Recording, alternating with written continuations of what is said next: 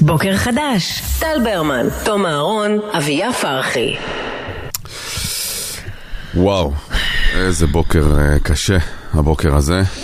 כן. אה, אנחנו רגילים כבר, במרכאות כפולות, אה, מדי בוקר לדבר על אה, שמות ההרוגים שהותרו לפרסום ממש קצת לפני שאנחנו מתחילים את השידור שלנו. אבל הבוקר הזה, אפילו בתוך הר- הרע וה- הרשע והרוע והעצב הכללי, הוא אפילו, הוא קשה אפילו יותר. הבוקר הותרו לפרסום שמותיהם של שמונה חללי צה"ל.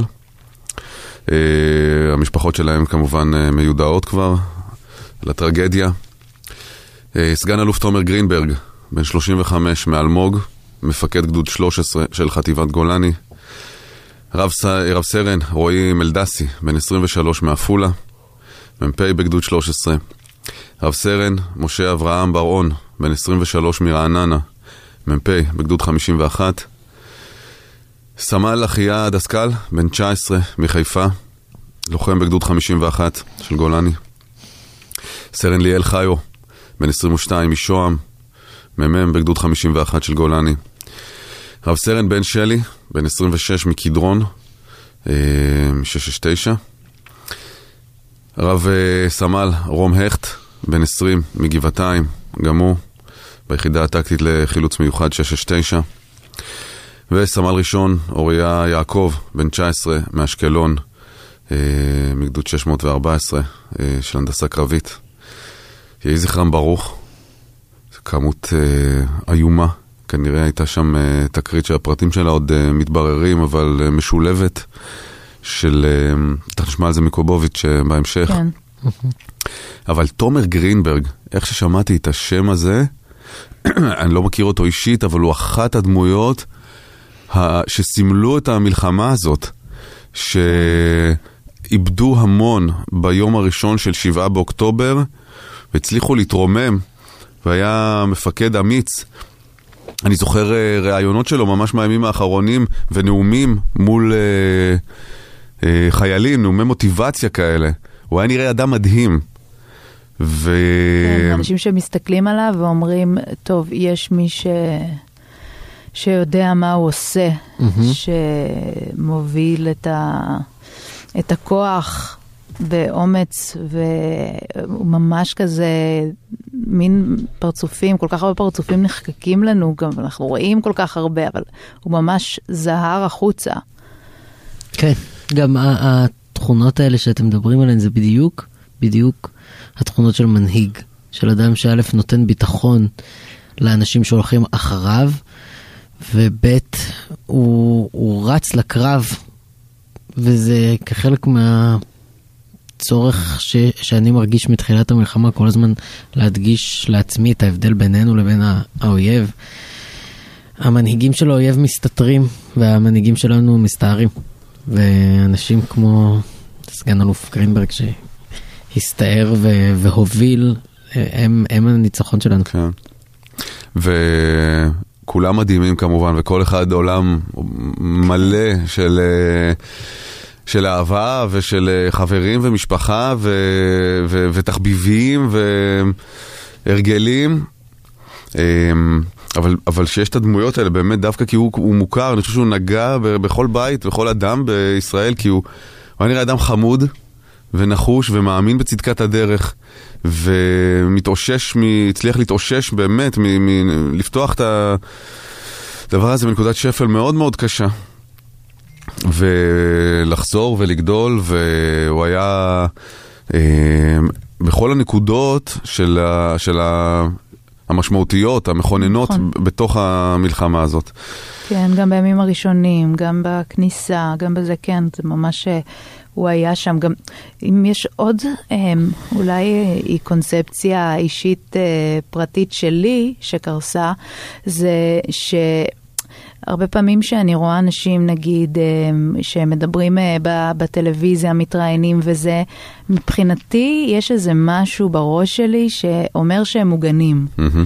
כאילו המצלמה או, או התיעוד הוא שומר עליהם אה, ו- ונותן להם כוח, כי הם כל כך חיים וקיימים, ואז כשזה אדם שבאמת ראיתי ו- ו- ודיבר והיה שם, ו- וזה שהוא נפל, אמ, זה, זה מקריס אצלי באמת איזשהו משהו, אה, לא יודעת, פנימי מאוד מאוד אה, עמוק, אה, איזושהי ש- עוד שכבת ביטחון שכאילו קרסה לי.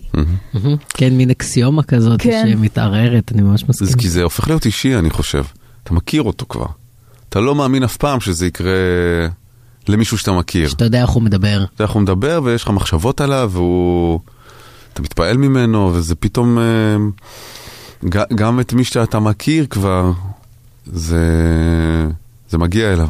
יש אה, דיבור כזה של אה, חיילים קרביים שכשהם מדברים על מפקד שהם מאוד מאוד מעריכים, הם תמיד אומרים משפטים כמו אם הוא נכנס ללבנון עם אה, סכין פלסטיק אני הולך אחריו. מהמם. וזה מה, ש... זה מה שהפרצוף שלו תמיד שידר לי. נכון. כאילו.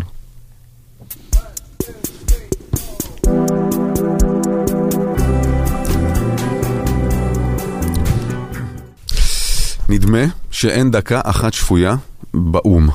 שכל יום הארגון הזה, שהשם שלו הוא כל כך אה, מתעתע, האומות המאוחדות. כל כך, הן כל כך לא מאוחדות. נכון. אה, זה אפילו לא, אנחנו הרבה פעמים מדברים כאן על השעון המקולקל שמדייק פעמיים ביום. אין להם את זה, לא. הם שעון מ- מ- מאחר, הם שעון מאחר. שעון שכל הזמן גם מזיזים לו את כן, הזה כדי שלא. בטעות יהיה צודק בשעה. הם שעון שברגע, ואם אני נשאר דווקא באנלוגיה של מחוגים, שברגע שמגיעה כן השעה הנכונה והוא מתקרב אליה, הוא מדלג. כן, בדיוק. זה, הוא, הוא לעולם לא ינח... אה, פשוט להצליח להגיד את, ה, את השעה הנכונה. אתמול שוב העבירו בהצבעה באו"ם החלטה שקוראת, ל...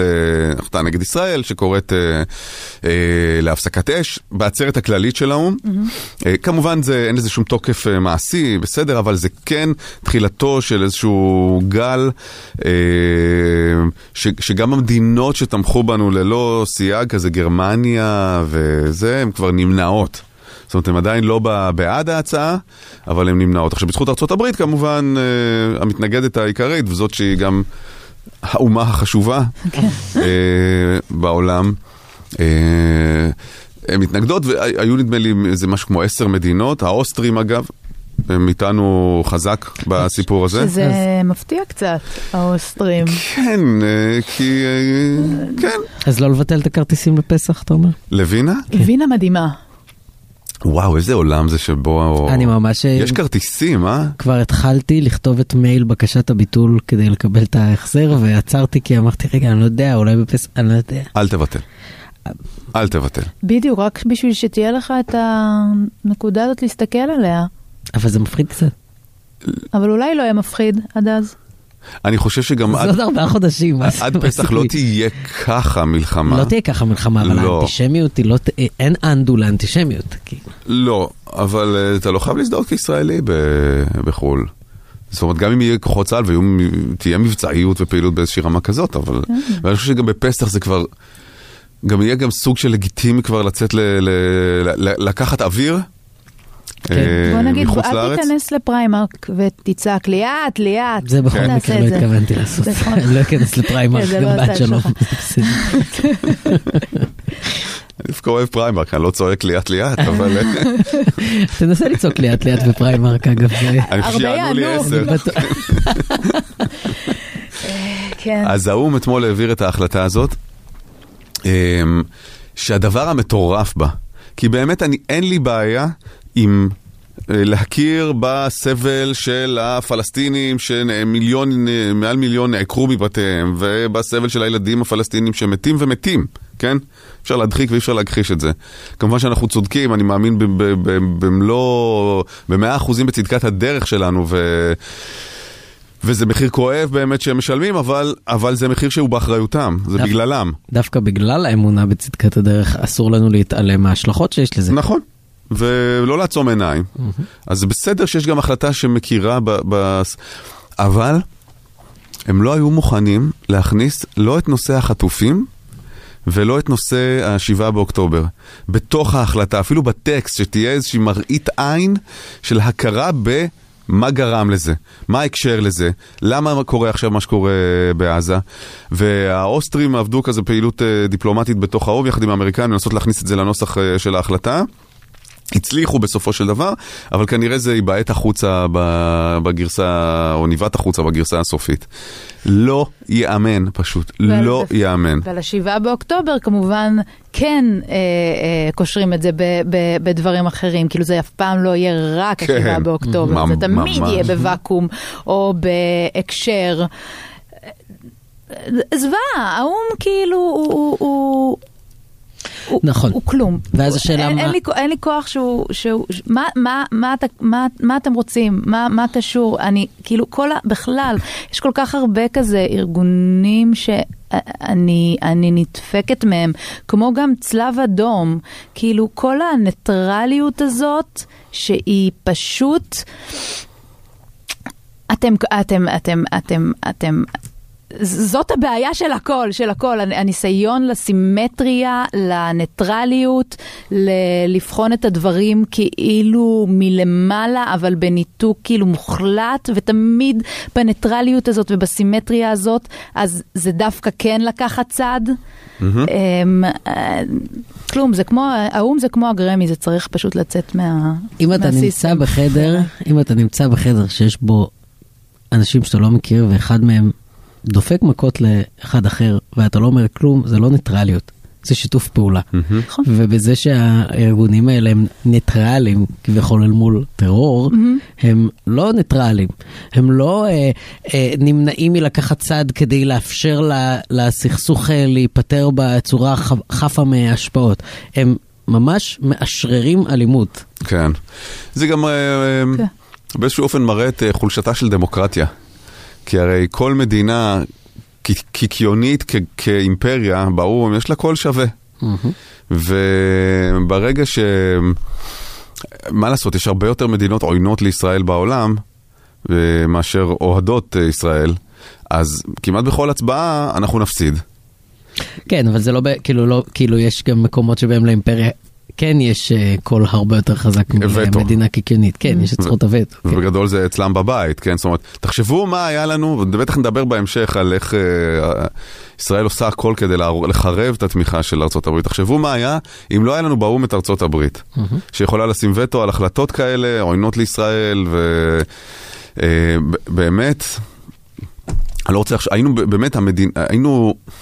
גם ככה אנחנו כאילו מדינה מצורעת במובנים, אבל היינו מצורעת ברמה שבונים גדר סביבה, ברמה שזורקים אותה לאיזה, לאיזה מחסה ו- ו- ואת האוכל מעיפים מעל הגדר, כי אף אחד לא רוצה להתקרב אלינו. ואז בלי האמריקאים. היא, אז השאלה היא מה אנחנו עושים אל מול האווירה הניטרלית סלש אנטישמית סלש דיקטטורית סלש מגעילה הזאת שיש באו"ם, ואיך אנחנו נלחמים בזה בכלים שבהם יש להילחם בזירה הדיפלומטית. ביטול הדמוקרטיה באו"ם, לא, פשוט, שולחים את גלעד ארדן.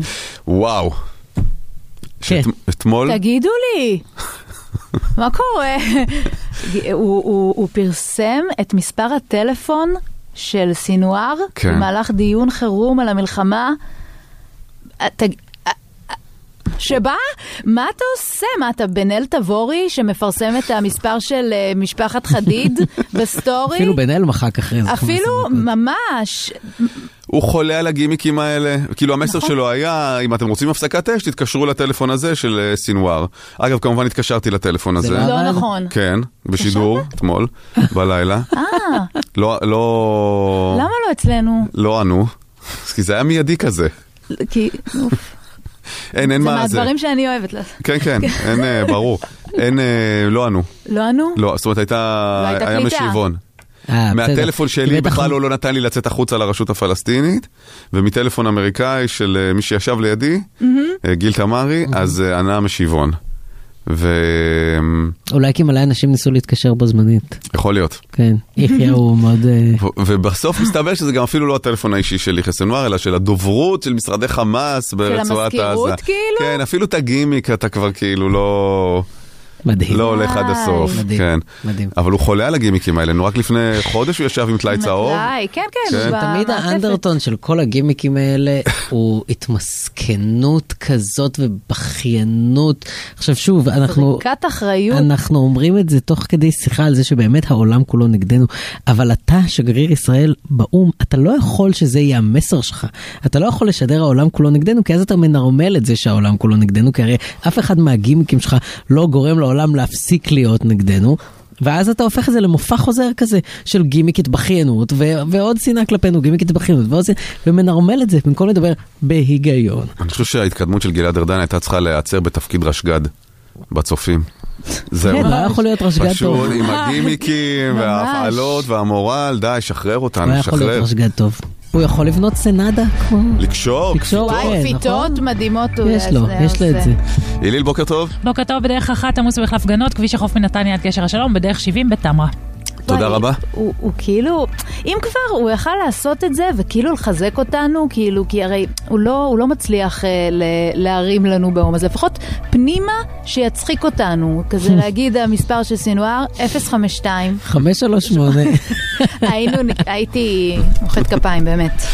גם הבוקר הזה אנחנו שמחים אה, לשמוע על העסקים שלכם, כאלה שנפגעו במלחמה או דברים מיוחדים. ספרו לנו 1 907 2 99 99 או בוואטסאפ 054 999 43 99 בוקר חדש, טל ברמן, תום אהרון, אביה פרחי. אפי, בוקר טוב.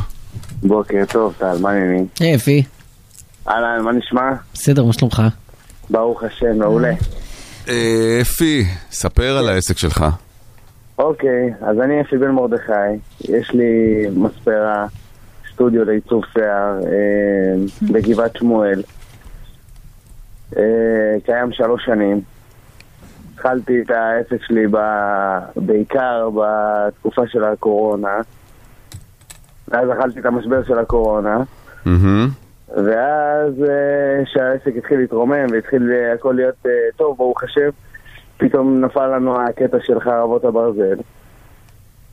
שוב פעם אתה חווה את המשברון הזה, וזהו, אני מקווה שיהיה טוב בהמשך. מקווה שצה"ל עושים עבודה טובה עכשיו כדי שיהיה לנו כמה שנים טובות של שקט.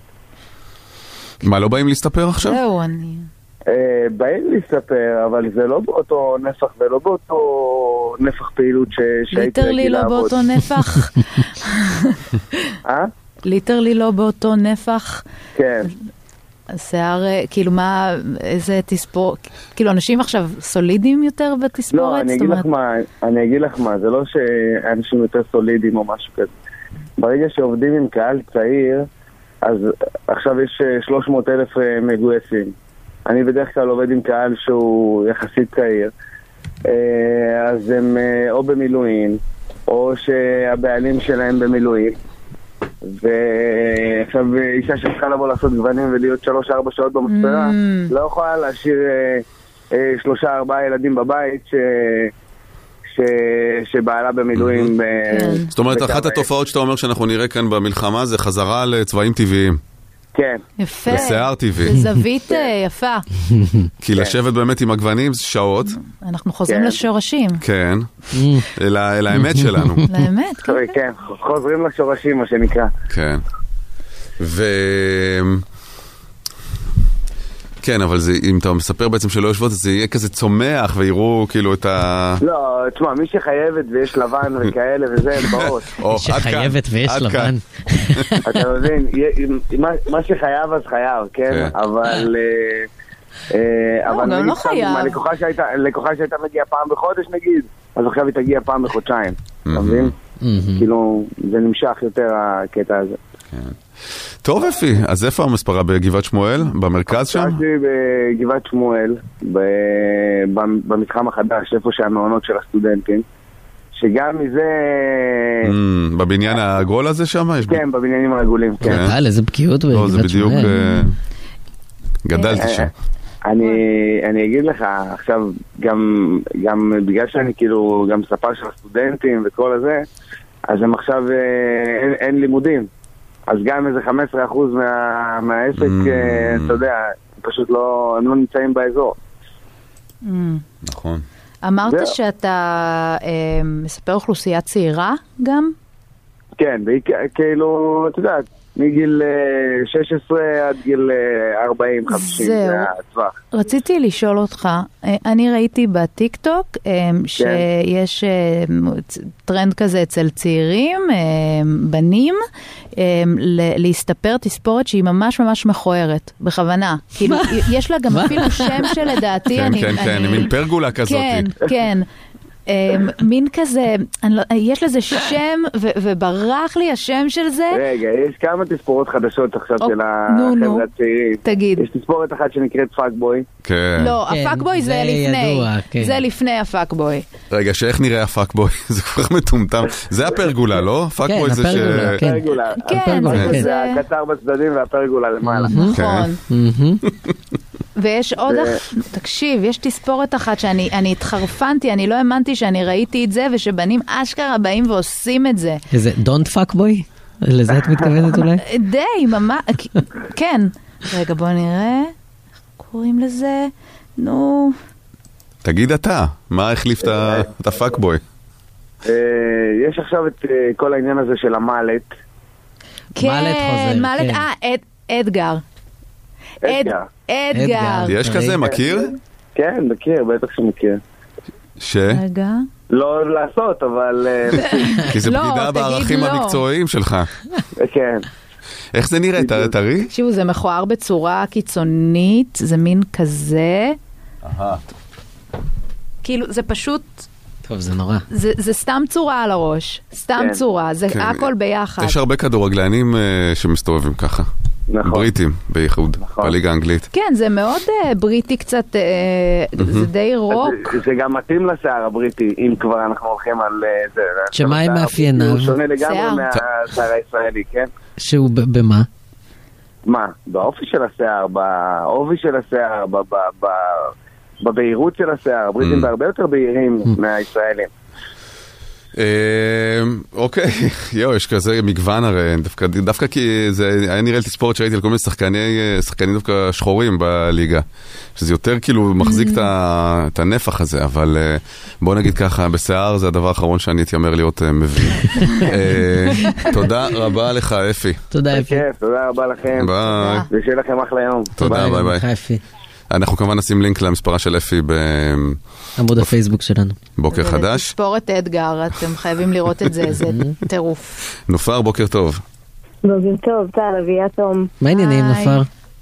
אה, משתפר? תודה. ספרי על העסק שלך. אה, יש לי חנות אה, נשים לנעלי, לנעליים במידות קטנות, כלומר, עד. מידה 35. עד 35? וואו! כן. מה המינימום, מה הכי קטן? אה, בעיקרון 32, אבל יש לי לקוחות גם במידה נגיד 30. אה. אז אה, אז זה חנות לילדים, כזה, פשוט לא, חנות לנשים. לא, אבל זה ברור, העניין, כי זה עיצובים. אחרים לגמרי, ברור. טוב, אני כבר באתר, וזה שקוראים לו אצבעונית, מדהים. אהבת? אהבתי מאוד. כן, זו הייתה התלבטות, חשבתי ליליפוט או אצבעונית, ללכת ליליפוט, זה גם. חמוד, כן. אבל אצבעונית יותר קלאסי. נכון, נכון. פשוט בליליפוט על יש. גם את המשחק מילים, כי זה גם ברור. ליליפוט וזה גם פוט, כן.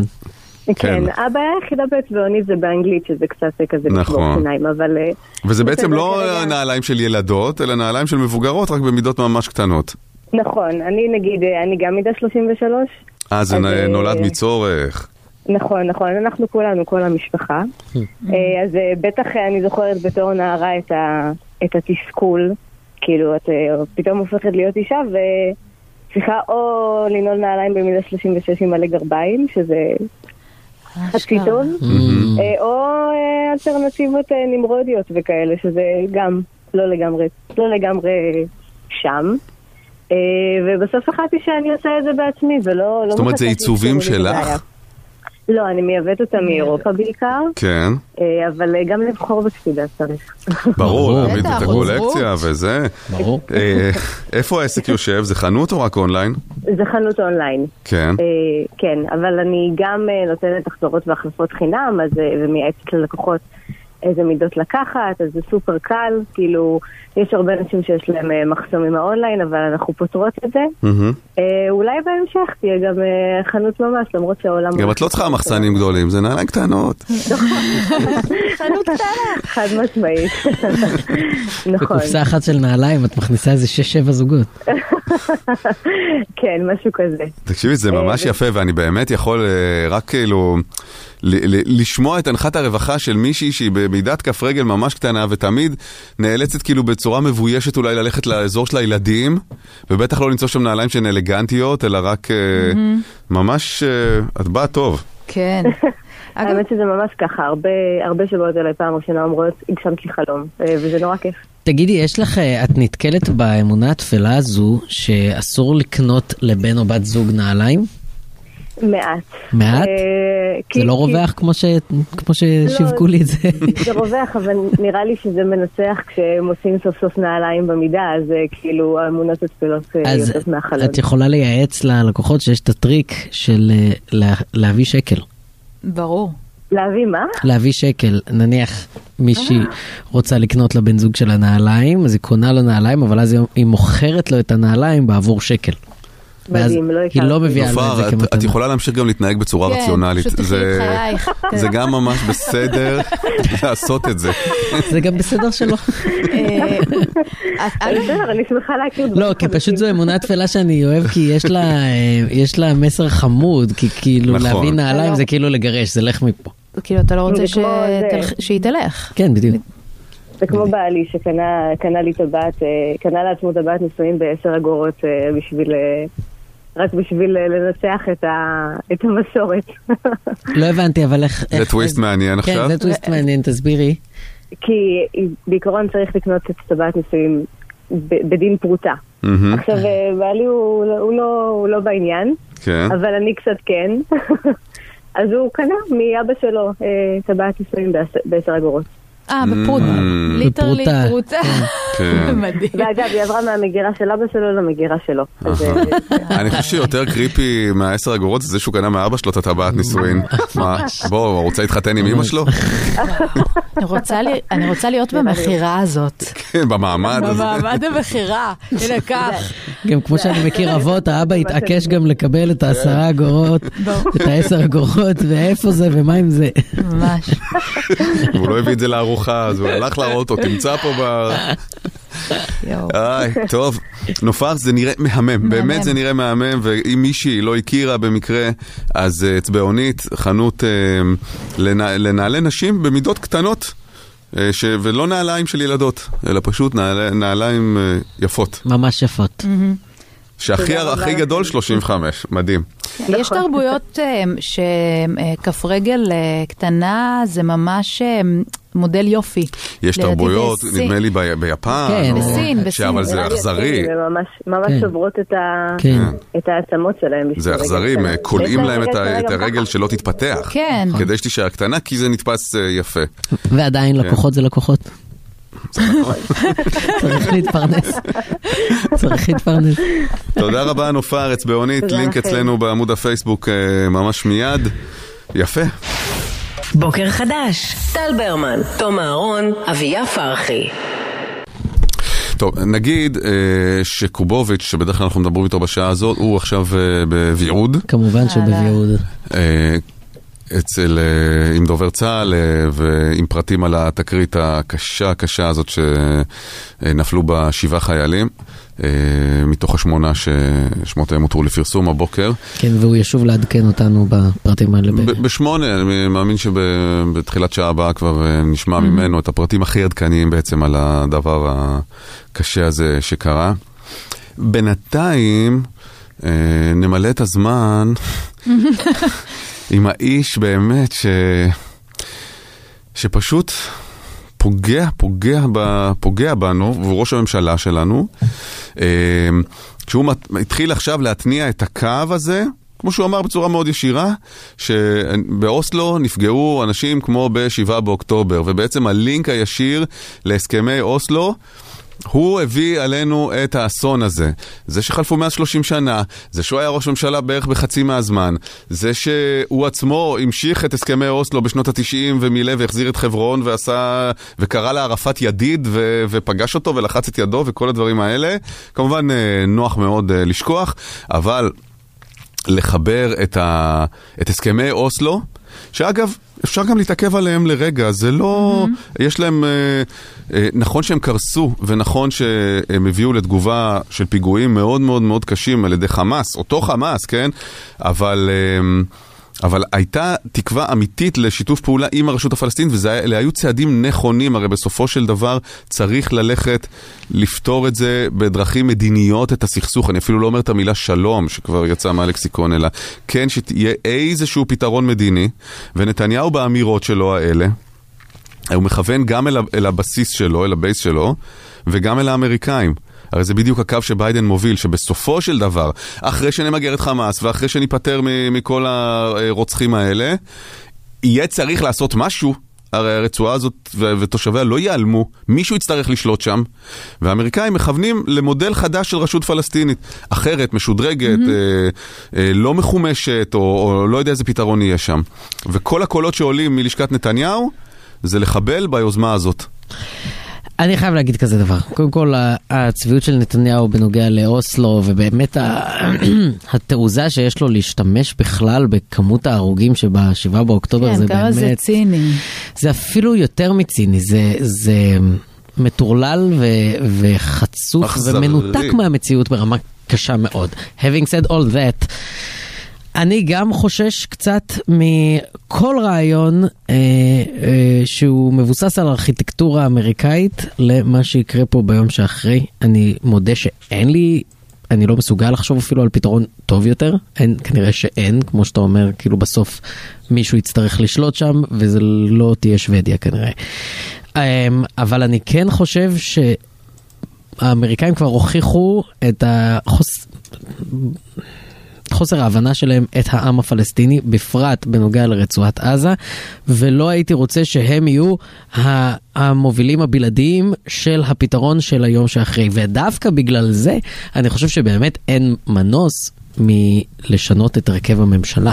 בגלל שאם אנחנו צריכים לתת פושבק לאמריקאים בנקודות מסוימות, אי אפשר שזה יהיה עם סמוטריץ' ובן גביר. אי אפשר שזה יהיה בתחושה של ביבי נגרר אחרי הממשלה הקיצונית שהוא בנה, ב- ב- שהיא כל כך קיצונית שהיא אפילו לא מאפשרת לו להכניס פועלים פלסטינים שזו עמדתו. מיהודה ושומרון.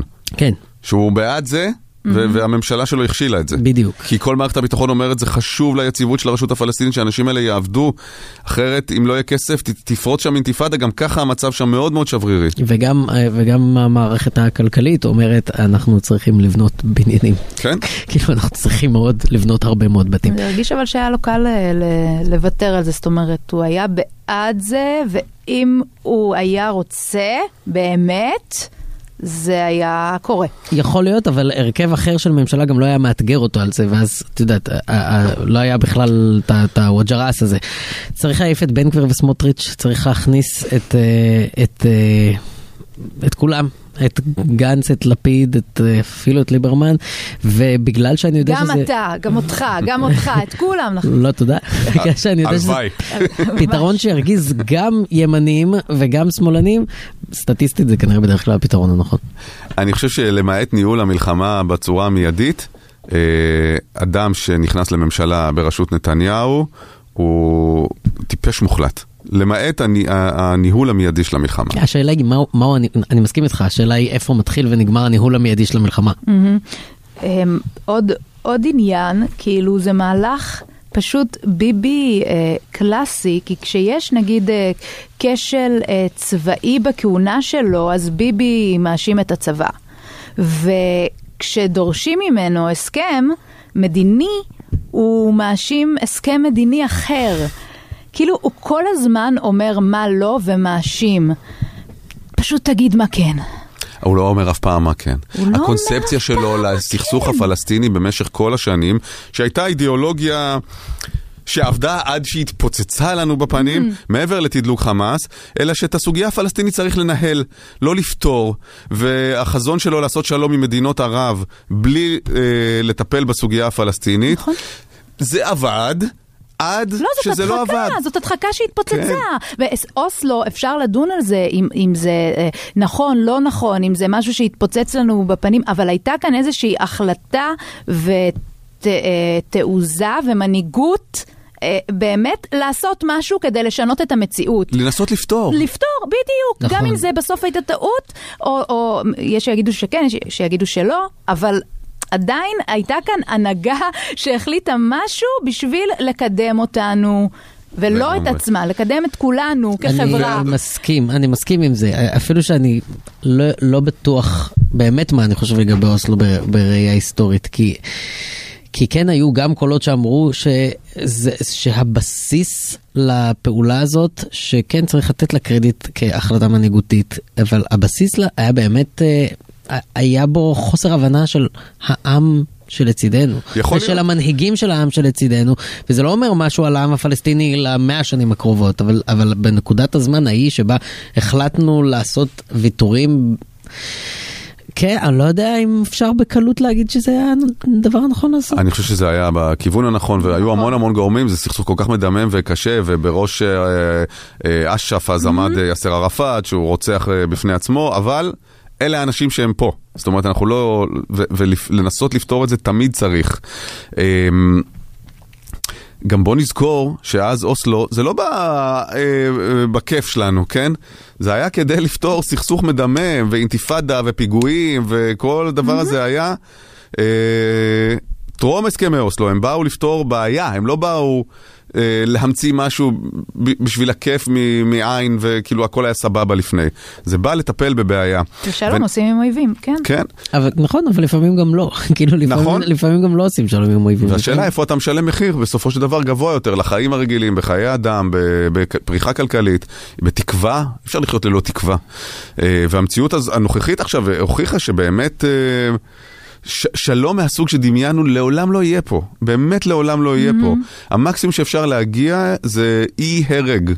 הדדי אפשר להגיד, אבל זה כבר אה, מקום הרבה יותר מפוקח נכון. לקיים ממנו בכלל איזשהו סוג של דיאלוג מדיני. כאילו, מה- אני חושב שהרבה אנשים, מה שהטריף אותם ב nineties, שוב הייתי ילד אז אני יודע את כל זה מדיעבד, אבל מה שהטריף אותם זה שבאמת הייתה אשליה של שלום שהוא, הי- היום זה כאילו מרגיש לנו באמת מביך כמעט. גם שם היו גוונים, זה נכון שמה שאתה מתאר, השלום עם היונה והעלה של זית הזה, זה היה יותר שמעון פרס, ורבין הלך לזה... וביילין גם.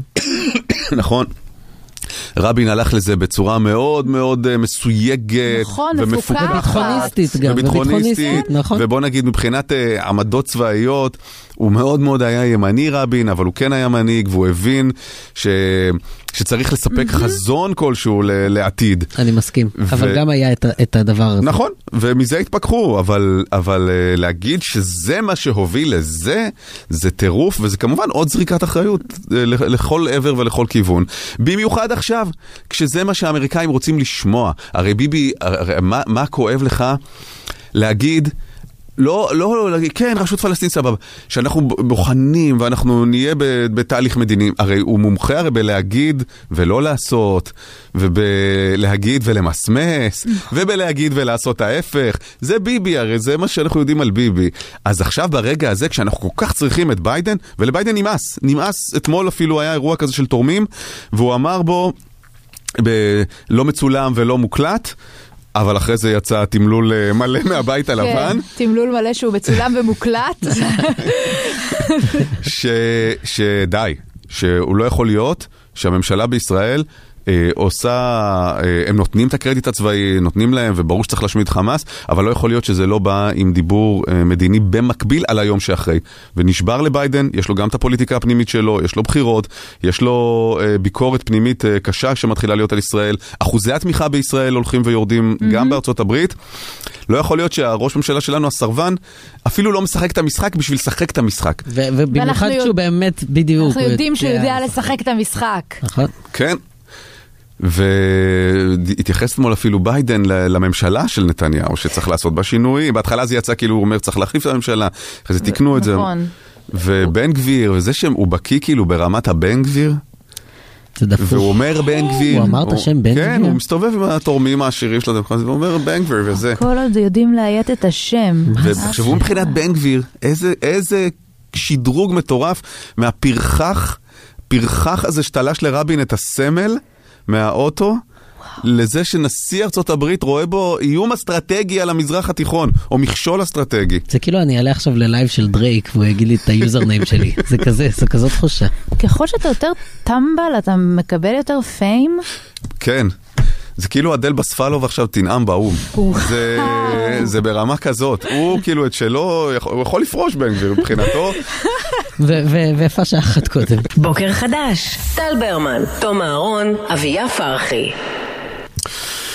שעה שנייה שלנו הבוקר הזה. אנחנו נזכיר שמחכים שקובו, קובוביץ', יגמור את הוויעוד שלו ונתעדכן אה, בפרטים של התקרית הקשה שבה נפלו שבעה לוחמי צה"ל אה, אתמול. ש- היום בבוקר הותרו לפרסום שמונה שמות אה, של לוחמים, אחד אה, נהרג בתקרית אחרת, אחד באותו מקום, וכרגע דובר צה"ל מתדרך את הכתבים הצבאיים בעצם על מה בדיוק היה שם, כי כנראה זאת הייתה זירה מורכבת עם מטענים, ואז קריסה של בית, והגיע עוד כוח חילוץ, וואו. שגם הוא הותקף על ידי מחבלים שיצאו מפירים, והכל הזכיר קצת הימים של, המגה פיגועים שהיו משאירים אה, מטען שני לכשיגיעו כוחות הביטחון. אה, אז אנחנו תכף נהיה עם הפרטים אה, על זה ברגע ששם, ונביא לכם את המידע טרי טרי ברגע ש... ברגע שיינתן. בינתיים בחזית אחרת, החזית, ש... איך ש... אנחנו עוברים בין חזיתות כן, כל הזמן? החיים שלנו זה מעבר בין אה? חזיתות. כן. אתה יוצא מהבית, אתה עובר אה, מחזית אחת לחזית אחרת. ממש ככה. החיים שלנו עכשיו זה מעברים קיצוניים, מורכבים, שאיכשהו אה, הם, הם אה, חשובים לה- להישרדות, הם- אי אפשר לשרוד אחרת. אתמול הייתה לי את התחושה הזאת, נסעתי והייתה לי את התחושה הזאת שיום אחד לא תהיה מלחמה. כאילו אני כבר לא זוכר איך מרגיש כשאין מלחמה. אתם, אתם מבינים למה אני מתכוון? שכאילו יש את הדבר הזה באוויר וזה ה- הנורמלי החדש במרכאות. אז כאילו ניסיתי להיאחז בזה אבל אשכרה לא זכרתי ברמת החוויה איך זה מרגיש. כן, קטע שאתה אומר את זה, כי אני, יצא לי להאזין ל, לשיר, ל-Something Change של אה, פלפ, מהמם, לפני אה, כזה כמה ימים, וזה כזה שיר שהוא מדבר על, ה, על הטיפשות הזאת אה, לפני שקורה משהו שהולך לשנות לנו כאילו את החיים. עכשיו, אנחנו מתייחסים לזה הרי עכשיו תמיד בקונוטציה השלילית של הדבר, זאת אומרת, השבעה באוקטובר זה היה מין רגע כזה שיום לפני זה לא ידענו שמחר החיים של כולנו הולכים להשתנות. ואז פתאום אני, אני האזנתי לשיר, ו- ו- ופעם ראשונה שנזכרתי גם בצד ההפוך של התחושה הזאת, של ה- ה- ה- הטיפשות והתמימות הזאת, אה, בלי לדעת שנגיד הבוקר, שהערב אה, תפגשו את אהבת חייכם. בדיוק, ב- בדיוק הדוגמה שבאתי להגיד. זה כיף. זה כיף. כאילו, אתה לא כן. יודע אבל שכיף לך. זאת אומרת שאתה טיפש ועוד, ש... כאילו כן. מזה, טיפש או חסר ידע על משהו שעתיד לקרות, אתה אפילו לא יכול, אם זה משהו רע, אתה אפילו לא יכול ליהנות מזה שאתה, כי לחיות עם מחשבה שהרע עתיד לקרות בכל רגע, זה לא חיים. נכון. אבל יש כן אנשים שאני מאוד מקנא בהם שיש להם את האנרגיה הזאת שהם הולכים בעולם במחשבה שאולי משהו טוב עומד לקרות להם בלי שהם יודעים. יש מעט מאוד אנשים כאלה והם... הם, וגם להם קורים לפעמים דברים רעים, כן? אבל זה עדיין, זה, זה דרך מדהימה לחיות. אה, ובכלל רציתי במעבר לדבר על החות'ים. אה, אה. כן. ש- שזה, אנחנו תמיד מביטים על זה בשעשוע, כן? זה איפשהו בקצה חצי האי הערבי, ו... והם תימנים. והם תימנים, אבל הם לא בדיוק תימנים, הם אה, חות'ים, ראיתי אותם רוקדים על ספינה, הם בדיוק תימנים. הם בהחלט תימנים. כן, אבל גם על זה היה דיון, האם זה צד תימני או צד חותי. אין דבר יותר תימני מהדיון הזה, כאמור, זה הכל חוזר לשם. אז אתמול הצרפתים הורידו איזה כטב"ם של אה, החות'ים, יש אוניית קרב צרפתית במפרץ. הצרפתים, הצבא הצרפתי הוריד איום שלא ברור אם הוא טס אליהם או, או לישראל, זה לא, לא ברור, אבל עדיין חלק מהכוח הבינלאומי שיש שם ומתהווה ומתגבש והאמריקאים רוצים כאילו להגביר אותו. אגב, הם פנו ל-40 מדינות כדי ליצור איזושהי חזית בינלאומית שם, לשמור על נתיבי השיט פתוחים. הצבא הצרפתי, כאילו זה, מד... לדעתי, באמת, אנשים בצרפת לא יודעים שיש להם צבא שהוא, שהוא פעיל ואקטיבי. שדיווחו על זה בחדשות, בלמונד או כנ"ל סונג, לא יודע, ו... אנשים ב- ב- בפריז וניס יושבים ואומרים, מה, מה, מה? הצבא שלנו? הצבא שלנו הפיל, משהו? יכול להיות שבמטכ"ל הצרפתי ישבו אנשים ואמרו, תשמעו, יש, לה- יש לנו את השם הכי רע בעולם, כבר 100 שנה שאנחנו רק או בורחים מעימותים או מפסידים מעימותים, אנחנו חייבים משהו. ואז מישהו אמר, שמעתם על התימנים? יואו. זהו, בחרו בפינצטה יכול להיות שזאת ההזדמנות שלנו. את העימות האחד שהם יכולים לא להיכנע בו. בדיוק. כן, למרות שעל הספינה שהם כבר היו מחשבות, כן? ספינת הנשק, הם אה, ראו את הכטב"ם התימני, החות'י מתקרב, היו כמה קצינים שאמרו, רגע, מה אנחנו יודעים לעשות הכי טוב כצבא צרפתי? להיכנע. הכטב"ם הזה הוא המנהיג שלי עכשיו. את- אתם יודעים שאני גיליתי שיש צבא צרפתי, כש... אמ, יש איזה נעל שמאוד רציתי, וזה נעל של בעצם, של כאילו המדי ב' שלהם, Mm, של? הצבא הצרפתי. כן, אני כזה יואו, איזה סטייל כאילו, ואז אה, הזמנתי אותה, ואני מקווה שהיא לא בספינה שהורידו.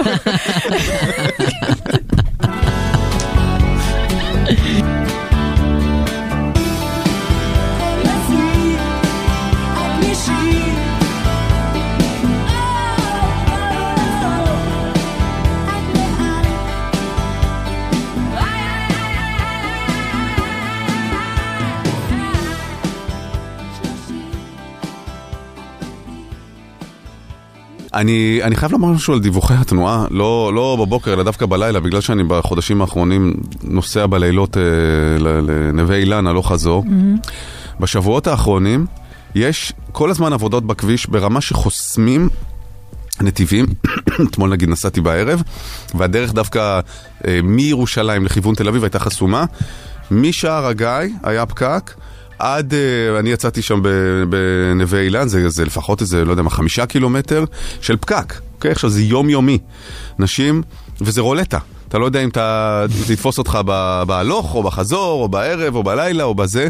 ואני מבין לגמרי שצריך לעבוד על תשתיות, וטוב שזה. מרחיבים כבישים, לא יודע מה, התקינו תאורה במחלף לטרון, מאוד אה, מפנקת, אתה נוסע שם, אתה מרגיש אה, בסלון יופי. אתה לא אוהב שדרוגים של תשתיות. אני חולה על מחלפים. בכלל, מחלפים. מחלפים... אה, כן, זה מדליק אותך. זה מטריף לא, אותו. אבל אני- זוכר שנסענו לצפון, הוא לא הפסיק לדבר על הכביש הזה של אה, יוקנעם? לא, זה שעוקף עפולה. עוקף עפולה, וואו. נכון, בהמשך של כביש הסרגל. כן, יואו, איך כן. אתה זוכר? זה שייך נגיד לעולם שלפני המלחמה. נכון. וואו, נכון. איך התרגשתי מהכביש הזה. השתגעת מהכביש. ממש. כן. כי זה, זה מרגש אותי כמו ילד, כי, כי זה כמו דלת קסמים.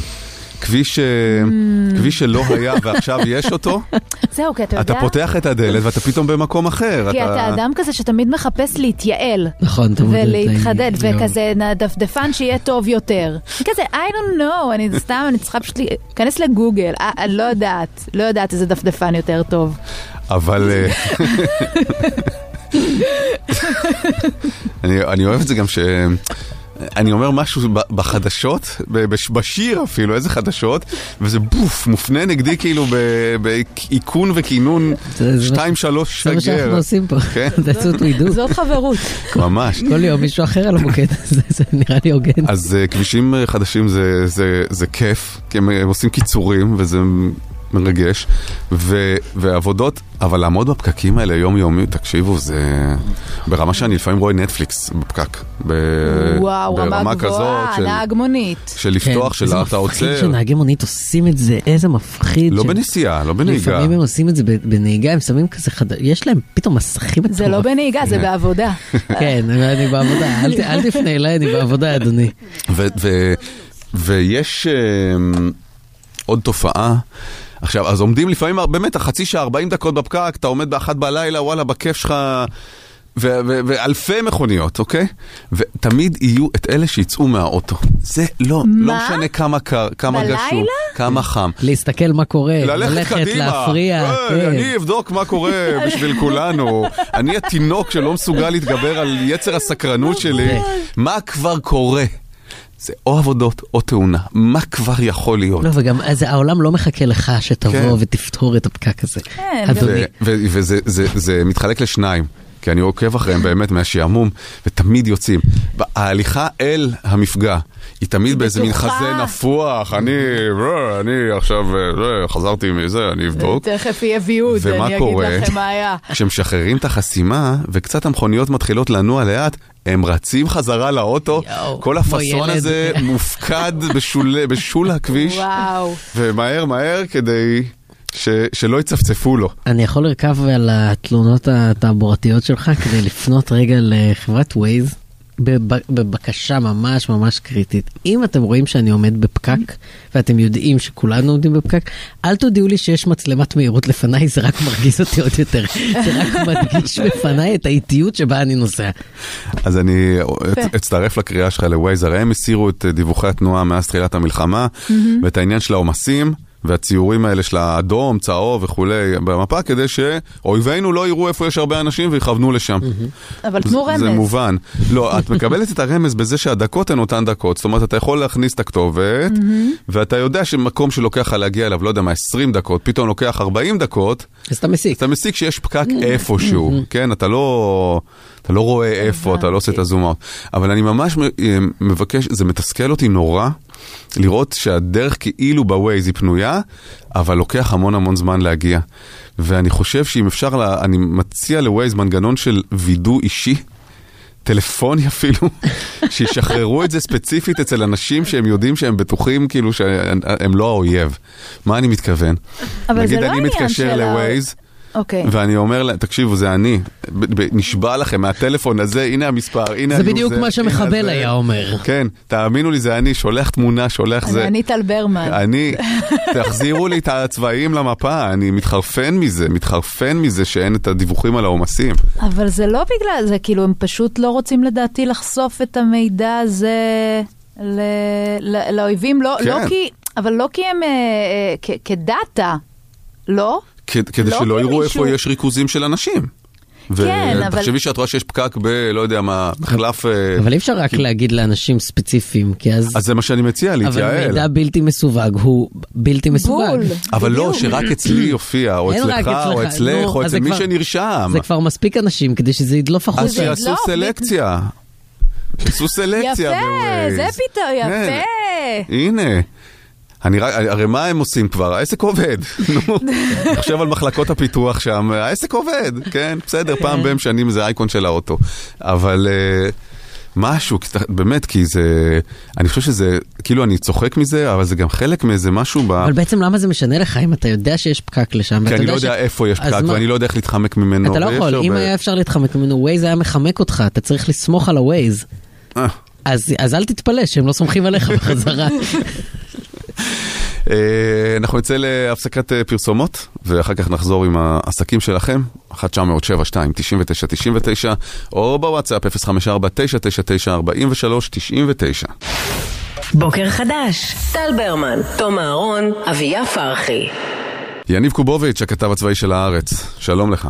היי, בוקר טוב. יניב. אז אנחנו בטח מדברים אה, בשעה אה, הקודמת, ככה לקראת שמונה, והפעם בעצם זה נדחה כי היית בביעוד עם דובר צה"ל לגבי, אה, ש- שסיפר פרטים בעצם על התקרית האיומה הזאת שבה נהרגו שבעה לוחמים.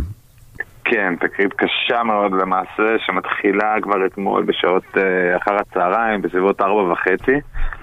אה, הכוחות שפועלים בסג'איה, גדוד 51, זה צקח יחד עם אה, עוד אה, כוחות נוספים שפועלים בסג'איה, הם למעשה מגיעים לאיזשהו אזור שהם צריכים לסרוק, זה מתחם לחימה. מה שחמאס בעצם הקים בכל מיני אזורים, זה מתחמי לחימה, הוא לקח צמתים, צמתים או, או אזורים מאוד מרכזיים שחשוב לו לשלוט, להילחם עליהם, אה, מול ליד פירים נורא משמעותיים, מהמם. ושם הוא ריכז מאמץ. זה מין מתחם של כמה מבנים, אה, יש בהם אמצעי לחימה, יש בדרך כלל גם פיר, ואז הם הגיעו אה, לסרוק את האזור הזה. עד עכשיו, ברוב המקרים, חמאס פשוט ברח מאותם אה, מרכבים, ואז אפשר היה לאסוף את הדברים, ופה למעשה מפתיעים אותם. אה, פה למעשה מפתיעים אותם, הם נכנסים לתוך המבנה, בתוך המבנה פותחים עליהם באש, זורקים רימונים ויורים אה, ומפעילים מטענים לעבר אה, ארבעה חיילים ראשונים שנכנסים, עם המ"מ נכנסים ראשונים. אה, הם ככל הנראה נהרגים כבר במכת האש הזאת, אבל מה שמייצר את הכאוס זה שיש למעשה ניתוק בין הכוח שבתוך המבנה לכוח בחוץ. עולה חשד וחשש לחטיפה של החיילים האלה לתוך אחד. אה, לתוך אחד הפירים וכולם מבינים בקשר מה קורה ואז באמת מפקד אה, גדוד 13, תומר, מטורף, אנחנו מכירים פשוט האנשים כבר בשמות בפנים כן. באישי אז גם אה, מפקד אה, הסיירת אה, וגם אה, מפקד סיירת גולני וגם אה, מג"ד 13 אה, ומג"ד אה, 51 מגיעים אה, לנקודה, כל אחד מהצד שלו. הם אה, מתחילים לנסות ולשלוט אה, בחילוץ הזה. כוח של 669 אה, מגיע גם הוא לפתח, מנסה לפרוץ את הדלת, את הכניסה, זאת אומרת להיכנס באופן מאובטח, לראות מה קורה עם, ה, עם הארבעה שמנותקים. גם עליו מופעל מטען, יש ירי, רימונים ושניים נהרגים שם בפתח. ומשם מתחילים הקרבות, באיזשהו שלב גם יורים טיל נ"ט של צה"ל, יורה מתדור זה טיל נ"ט לתוך, ה... לתוך המבנה, הוא מנסה לפתוח קצת קירות, לראות מה קורה בפנים. כנראה שיש עוד מטענים בבניין, והירי הזה גם גורם לפיצוץ משנה בתוך המבנה שמביא לקריסה של חלק ממנו. האירוע מסתבך אה, במשך שלוש-ארבע שעות אה, מנסים, בסופו של דבר מגיעים ללוחמים האלה, אה, רואים שארבעה שם הרוגים בפנים, יש עוד מספר הרוגים בחוץ. אה, ומוציאים אותם החוצה, מסוקים, קצת אה, אור ברכוב, איפה שאפשר, מה שהכי מהיר, ל... מה שהכי מהיר לבתי החולים. ותוצאה קשה, קשה מאוד, ו- ומצד אחד שהם מסתכלים על, ה- על האירוע הזה, עוד אה, לא כולו ברור וידוע, אבל, אבל רואים שנהרגו הרבה קצינים בכירים, זאת אומרת, אנחנו מדברים ברמות מג"דים, אה, מ"פים. מ"פים, מ"מים, אנחנו עם הפלאג ב-669, שמצד אחד זה באמת, זה, זה, זה צה"ל. זה מפקד הולך מקדימה, זה מפקד, ממני תראו וכך תעשו. מצד שני, אנחנו נמצאים באיזשהו, אני לא רוצה לקרוא לזה דשדוש, כן? אבל אנחנו נמצאים באותם מרחבים הרבה זמן. ראינו אירוע דומה גם, ב, גם ב, באותו אירוע שנהרג, אה, לצערנו, גל אייזנקוט, זיכרונו לברכה. זאת אומרת, אה, בתוך המתחמים האלה כבר מחכים, יש איזה דפוס. אני מאוד מקווה שהעודף ביטחון העצמי, שהוא לפעמים ביטחון עצמי זה דבר מאוד מאוד חשוב אה, בלחימה, ומקווה שעודף הביטחון העצמי הזה לא, לא מביא לעובדה שאנחנו כבר לא פועלים אה, מחיל, עם חיל האוויר קודם, או עם עוצמת אש, אלא יש מי שרוצה זה- כבר לעשות את זה מהר, ולעשות את זה לראות את המחבלים בעיניים. אני לא יודע, אני אומר, אני מקווה שלא, כי אני לא הייתי, אני לא רוצה להגיד משהו שהוא לא... עד עכשיו גם בצבא, כששאלנו את זה, אז גם לצבא זה לא ברור עד הסוף, אז לכן ממש לא רוצה... מה לא ברור עד הסוף? למה לא פעלו עם חיל אוויר לפני- למה, נכנסים לפני שמורידים את זה? אז אנחנו לא יודעים מה היה בפועל בתוך, לפני כן. האירוע. אבל הדבר הזה חוזר על עצמו בזמן האחרון, ויכול להיות שאנחנו מדברים על איזושהי היערכות שונה של חמאס, כי גם הוא לומד בצד השני. אז זהו, וגם חמאס, כל הזמן אה, ידענו מראש שתהיינה הפתעות, נכון? שחמאס אה, עשה פעולה כן, כדי אה, למשוך אותנו אין- לרצועה ולהפתיע אותנו. אז, אין על האפס, כן. אז איך, איך כן אפשר לי, להיערך להפתעות האלה יותר נכון, חוץ מלרכך ותקיפה מהאוויר וכל הדברים שאנחנו מכירים? אי אפשר אה, להעריך לה- להפתעות האלה. אה, בסופו של דבר אתה יכול לנסות למזער, אה, אתה יכול לצמצם, אתה יכול לדאוג שמה... להראות, ש, ש, לא לא להראות, אלא לעשות הכל לפני שאתה נכנס, הנה ניסיתי את זה, אבל תמיד יהיה, אנחנו מדברים על לחימה. בסופו של דבר יכול לשבת בפינה שם איזה, איזה, לא יודע, מחבל, רעב, עייף, עם הקלט שלו בפינה, ומחכה לרגע הזה. עכשיו, זה לא... אפשר לנסות לבוא כמה שיותר מאובטח, אבל, אבל לכולם ברור. יש מחיר, אנחנו משלמים אותו ונשלם כן. אותו. אנחנו גם באמת, כמו שאתה אומר, עוד לא יודעים בדיוק מה קרה שם, גם אפילו יכול להיות שהעריכו שיש שם איזה כניסה למנהרה משמעותית. הייתה שם מנהרה, זה- זה היה פחד שיחטפו אותם. כן, אומרת, כן, אני אה, מבין, אבל אתה בגלל זה לא רוצה להוריד את הבניין, כי אתה כן רוצה לראות לאן המנהרה הזאת מוליכה, או מה יש בתוכה אה, וכולי. גם, גם, אבל שוב, אני, אנחנו לא יודעים, כי, כי באמת אני, אין לנו את כל התמונה, ושאלנו גם להם, בעצם כן. בצה"ל עדיין אין את כל התמונה, לכן אני לא בא ואומר שהאירוע הזה היה צריך להתנהל אחרת. לא, כן. כן, אין לנו עדיין מושג. אבל כשיש יותר ויותר אירועים שהם נראים אותו דבר, אוקיי? שממתינים לקוחות במקומות האלה, צריך לשאול אם, אם, זה, אם, אם מישהו לוקח את זה בחשבון, זאת אומרת, אם, אה, אם יש איזושהי, איזשהו שינוי, אם מישהו מבין את הדבר הזה, כי אה, בסוף, בסוף מדובר על מתחמים ריקים, יש שם מחבל, אין שם מחבל. בואו, אפשר להוריד את זה מהאוויר, אבל שוב, זה, זה משהו שבאמת, זה, זה, זה עניין של מקצוע, ו, וצריך לדעת את העובדות בשטח לפני, לפני שקובעים. כן, כן. אה, בוא בוא, אנחנו התחלנו להציף את מנהרות חמאס. אז אה, כן, יש איזה אזורים, בעצם זה מערכת של אה, אה, משאבות מאוד מאוד גדולות, יותר נוח לעבוד עם זה סמוך לים, כי אז צריך באמת כמויות מים מטורפות, אבל זה לא לכל מנהרה, אוקיי? זה לא לכל מנהרה, אפשר, מנהרה אפשר להתחיל, כי זה לא מנהרות אטומות, זה לא איזה משהו שאנשים חושבים שזה, זה לא כמו המטרו, הכל כזה קירות ואפשר להציב, זה בסוף אדמה, זה קורס. אנחנו לא יודעים, אנחנו יודעים גם שיש לנו חטובים בפנים, אנחנו גם כן. לא יודעים עד כמה אפשר ל, ל, להציף את זה. יש ניסיון, בינתיים מה שהטענה היא שההשקעה שווה את הניסיון הזה, לא בונים על זה יותר מדי, זה, זה לא איזה Game Changer על, ה, על המנהרות, זה, זה לא יהיה זה. גם בינתיים זה בצורה מאוד מאוד מצומצמת, בוחנים את ההשפעות של זה, אם זה באמת עובד, לא עובד, לפי הפרסומים הזרים אגב. זהו, כן, זה מוול סטריט ג'ורנל. כמויות. המי מלח יכול להביא לקריסות, יכול להביא לשינוי ממש אה, משמעותי בתוך באדמה, אז אז גם זה מתחילים, אה, לא כל פתרון ש- שחושבים שהוא נראה גאוני, מיד אפשר לצאת אליו. לדברים האלה יש השלכות, להזרים כל כך הרבה מי מלח לתוך האדמה שם. כן, גם הטריד אותי שביידן אמ, אמר שהישראלים אה, סבורים שאין חטופים במנהרות, אבל שהוא לא יודע את זה כעובדה. וכאילו סבורים, זה מילה מאוד אה, חמקמקה. כן. אמ, שוב, אה, כל מה שאנחנו רואים ושומעים על החטופים, אנחנו מגלים את זה בדיעבד כ... ידענו איכשהו, אבל אנחנו לא יודעים באמת מה קורה שם. והם כל הזמן, אנחנו גם שומעים אותם, מזיזים אותם, לוקחים אותם, ואחד מעל האדמה, אחד מתחת, ואחד לא ידע מתי לילה, מתי יום. בסוף, בסופו של דבר, זה, זה כל הנושא של החטופים, גם בתוך עזה זה אירוע דינמי.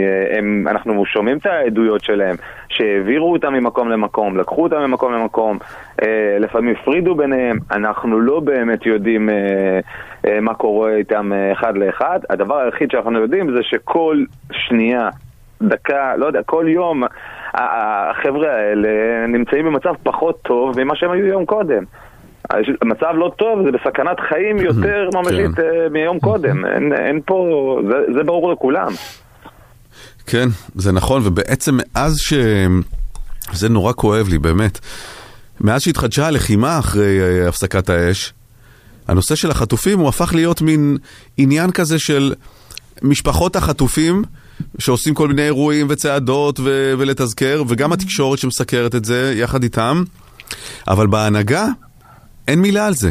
בואו, ממשלת ישראל... ולא לא יוזמים, לא יוזמים, לא עושים שום דבר לכיוונה של עוד עסקה, לפחות ממה שאנחנו יודעים uh, כלפי חוץ, יש כן? עכשיו דיבורים על זה- אה, עוד עסקה. ואז הם אומרים שזה החמאס, שזה... כרגע אין כלום. אני, בסופו של דבר, ממשלת ישראל באיזו החלטה כמעט הזויה, שאנחנו מבינים אותה בדיעבד מאחורי הקלעים, החליטה שאם הוא משקר, סינואר משקר ולא עומד במתווה והוא לא משחרר עכשיו נשים וילדים, אז הם לא מוכנים לקבל לא מבוגרים, לא גברים, שאין לי מושג איך קיבלו את ההחלטה הזאת. כאילו איזה תדהמה, באמת, השוק שסינואר שיקר אותנו, לא, הרי לכולם היה ברור. אבל קובו, אם אין מחיר לשקר, אז, אז אתה תקבל עוד שקר. אנחנו מתעסקים, זה, זה ממש, זה ממש להתעסק עם ארכי נוכל, איש עם אפס ערכים, ואת מי שאפשר להציל מצילים. את המחיר הזה תגבה במקומות אחרים לדעתי. מי שאתה יכול להציל, תקשיבו, אנחנו לא נציל את כולם בסוף, ועוד נמצא את עצמנו במצב שיהיו כאלה שאנחנו לעולם לא נדע איפה הם.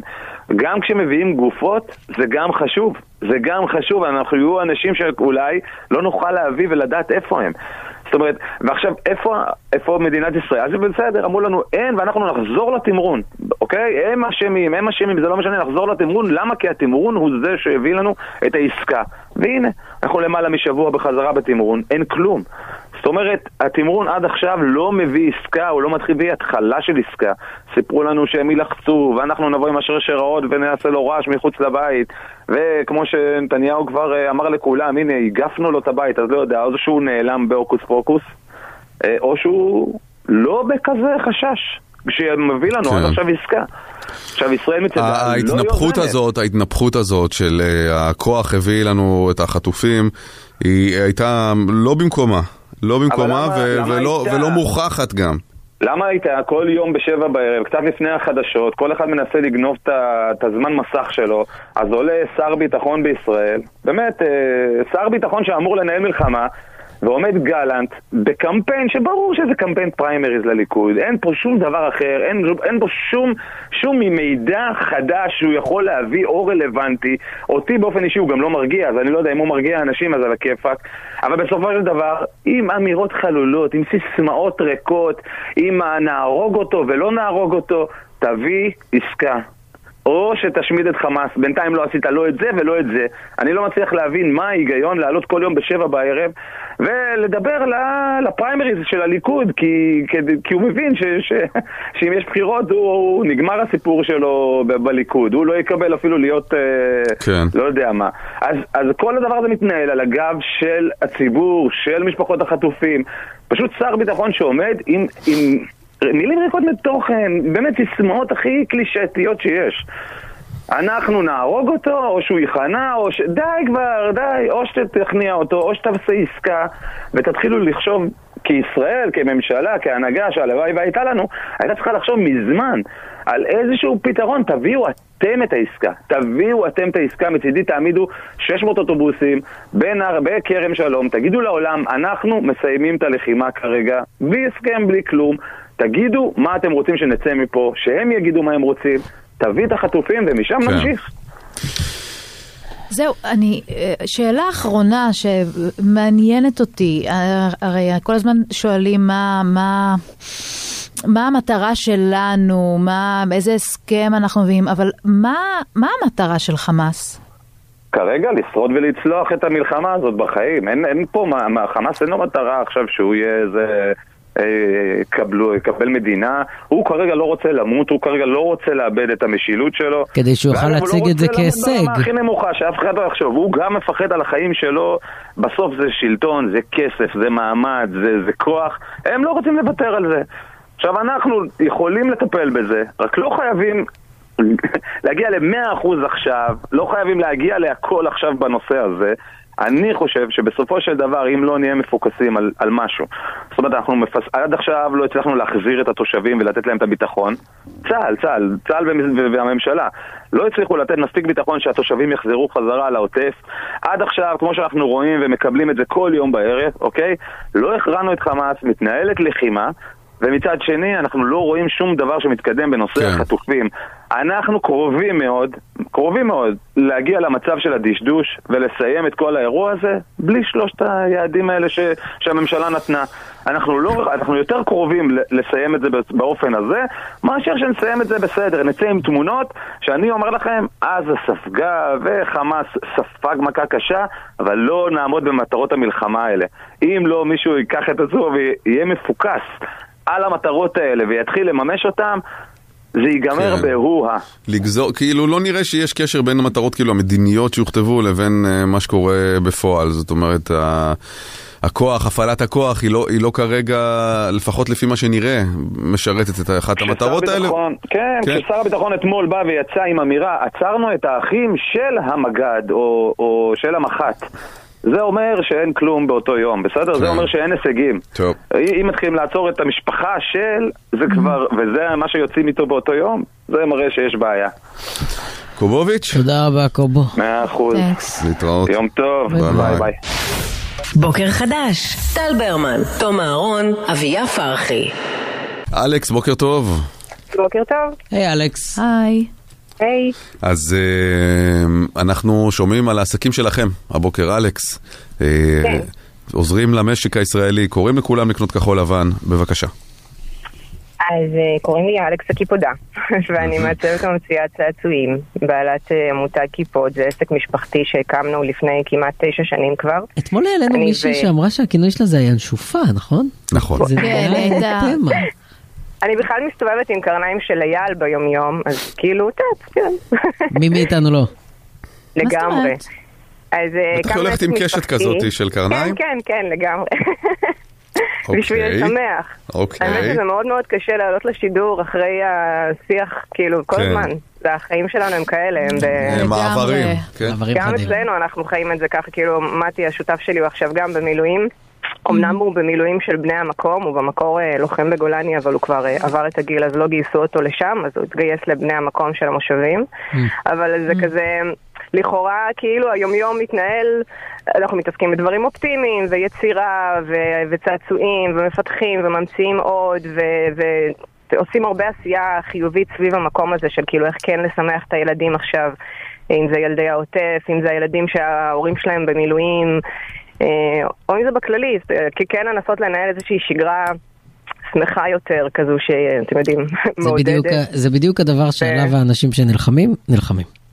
כן, זה כאילו אני מרגישה שאני נלחמת באושר ובאופטימיות, ותוך כדי אה, מתי מסתובב לו עם ה-M16 כזה, והכל כזה מאוד מאוד כן, אה, יש כל מוזר. מיני אה, חזיתות. איפה אתם נמצאים? אנחנו גרים בכפר טרומן, שזה מרכז הארץ, זה קרוב ללוד, קרוב כן. לשדה תעופה. אמ,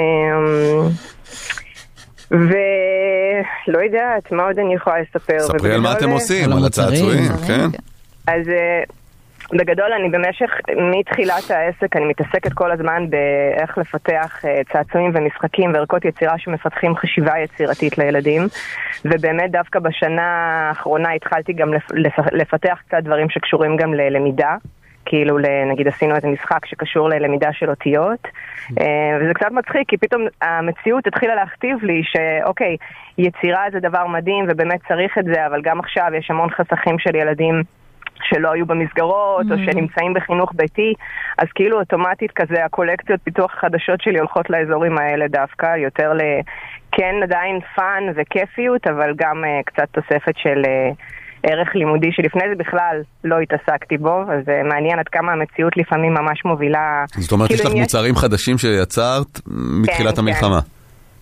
הם, אה, כן, הם עדיין לא יצאו לאוויר, כל מה שיצרתי מתחילת המלחמה יצא לאור רק בעוד אה, חודשיים, זה כרגע בייצור. אה, אני מייצרת בסין, הייצור שלנו הוא בסין, אבל כל הפיתוח הוא בארץ, וכל הקבוצות מיקוד, הבדיקות בהצלחה עם. המחולה שתגיע כן, באונייה. כן. בסדר, הן מגיעות, כאילו, הכל בסדר, כאילו, זה זה איטי, נראה לי החות'ים. אה, מטרגטים- את הקיפודה. גם כולם מאוד רגישים עכשיו, זה מדהים עד כמה פתאום אה, כזה, זה כש... כאילו, לא יודעת, המציאות כזה, כולם הרבה יותר סבלניים, ככה זה מרגיש לי. גם, ב, גם הלקוחות וגם אה, כל המכס ומכון תקנים, כולנו כזה, מרגיש שכולנו ביחד באיזה...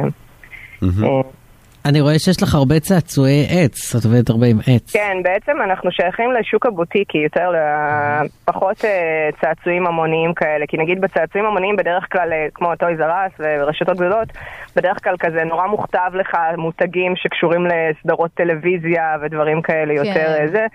אצלנו, זה, זה מה שאמרתי, אין לי איזה טרנד שמוכתב לי מראש מה לפתח, מה להמציא.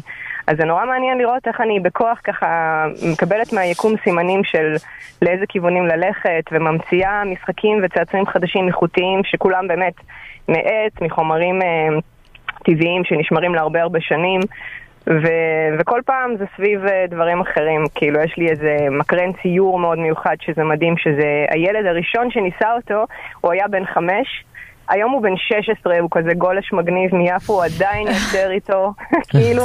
זה מדהים לראות איך לפעמים אתה ממציא משהו שממש באמת מלווה ילדים לתקופה ארוכה, ולא כזה איזה כי משהו גם צעצועים. כאלה לא זורקים, זה לא כל נכון, מיני זבלה כן. כזה מפלסטיק שקונים. בשקל. זה מאלה שמעבירים כאילו. במשפחה. כן, שנשאר בארון גם כשהילדים גדלים, שהילדים שלהם יבואו הביתה לשחק. זה נורא כיף למכור, אתם יודעים שאני הייתי מוכר צעצועים? עבדתי בחנות צעצועים וואלה. בצבא, כן. גם אני, באמת? כן. איזה? אמ, בנס ציונה? בנס ציונה, שכחתי את השם, פיטרו אותי. לא. ממש ממש בזריז. למה? בעיה של אטיטיוד. כן, הם אמרו שאין לי, הם- הם- סיפור אמיתי, אמרו לי, הם, לא, פשוט אה, הכריזמה. אה, דיברו איתי על הכריזמה. אני בהלם. במכירה, אני כזה, כן, גברת, אין לי עניין בלמכור עכשיו את הצעצועים אחרי הצבא, אני לא, מדהים. זה לא שם, ה- כן. יפה. טוב, אה, אלכס, אז האתר נקרא קיפודה? לא, האתר שלנו נקרא. קיפוד טויז. קיפוד טויז. קיפוד טויז כן. נקודה קום. אה, אמ, כן. ואנחנו גם מוכרים בחנויות ברחבי הארץ, כל מיני חנויות בוטיקיות וחנויות מוזיאונים וחנויות עם צעצועים מיוחדים, אתם יודעים, ללא... כל הדברים שלנו הם גם ללא מגדר, זאת אומרת, אף פעם לא תמצאו אצלי איזה אריזה ורודה או איזה משחק שהוא רק לבנות לבנות. או רק לבנים. כן. הכל אצלנו, לכולם, הכל. סביב. יצירה התיאטרון. בובות מהמם. התיאטרון בובות, גם הקטע שלו שהוא מתקפל קטן קטן, כי אני גם אימא, אז אני מודעת לכל הצרות היומיומיות. תודה, נגיד, זה מאוד אלכס. העסיק אותי, כן. ואנחנו תודה לכם, נשים גם תודה לינק שאתם מפרגנים לעסקים ישראלים ונותנים לנו את המקום הזה. בשמחה. אה, בעמוד הפייסבוק שלנו בוקר חדש, גם לינק אלייך, קיפוד טויז, ביי, תודה. ביי, ביי אהובים. ביי. ביי. ניצן? בוקר טוב, בוקר טוב לאביה, לטל, לתום. מה שלומך, היי, ניצן? אה, אני בסדר, אה, קודם כל המון המון תודה לכם על כל מה שאתם עושים, גם העזרה לעסקים וגם אה, זה שאתם שומרים כזה על שפיות באופן כללי כל יום, זה תודה לך, תודה לך שאת מאזינה. ספרי, ניצן, על איזה עסק אנחנו מדברים? אז אני כאן להמליץ על העסק של אימא שלי. כן. אה, אימא שלי הייתה בעשור האחרון מדריכת טיולים בחו"ל. אה, בשביעי לאוקטובר היא נתקעה במרוקו עם קבוצה. וואו. איזה פחד במדינה ערבית. פחד, הצמידו להם שוטרים, היה אסור לדבר. עברית, אה, לקח המון זמן, כל הזמן הטיסות התבטלו. אבל בעצם עד שהיא חזרה, אין עבודה מן הסתם, גם אין שום צפי לחזרה. אז היא חזרה למקצוע הקודם שלה, שזה שפית וקונדיטורית. Mm. היא הייתה שנים שפית פרטית של שגריר בריטניה בישראל. איזה דיבור. ממש. גבוה ברמה. וואו, זה ברמה מלוכנית. כן. ברמה גבוהה מאוד, היא גם עשתה סטאז' אצל גורדון רמזי. מה? מה? אה, וזה כן, המקצוע כן. הפולבק שלה? כאילו? ממש. זה- מה? איזה זה מדריכת טיולים מטורפת היא. תקשיבי, אני עובר פה על האינסטגרם שלה, דברים מטורפים, יפהפיים, בטוח גם טעימים, וכל התמונות האלה רק בתוך שבוע? מהשבוע כן, האחרון? אנחנו פתחנו את האינסטגרם ממש בשבוע האחרון, כשהבנו שכאילו, אוקיי, צריך לקוחות וכאילו לחזור לזה בכל הכוח כזה. אה, כן, היא שנים, שנים על גבי שנים. אבל זה לא דברים שהיא עשתה. רק בשבוע האחרון, זאת אומרת, זה תמונות זה של דברים תמונות. שקיימים. זה לא מהשבוע כן. האחרון התמונות, אה, רוב העוגיות כן, אבל שאר הדברים פחות. אמ, אבל היא, היא באמת עושה הכל מהכל, מכל הסוגים, אה, זאת אומרת לא רק קונדיטוריה, גם באמת אוכל, אוכל. איזה יד, איזה יד מטורפת. אני רואה גם ריבות. כן, כן. עכשיו כן, אני רעב. ריבות. אז את זה היא עזבה כדי להיות. מדריכת אה, תיירים? אה, כן, תשמע, היא עבדה בזה שנים. אה, והיא גם מאוד אוהבת לטייל בחו"ל. זהו, זה נשמע כמו כאילו אמ, הסבה שהיא בעיקר בשביל ה fun, בקטע של נכון. אה, רוצה לטייל בעולם ותופרת על... נראה לי שבשביל ה fun אתה מטייל בעולם.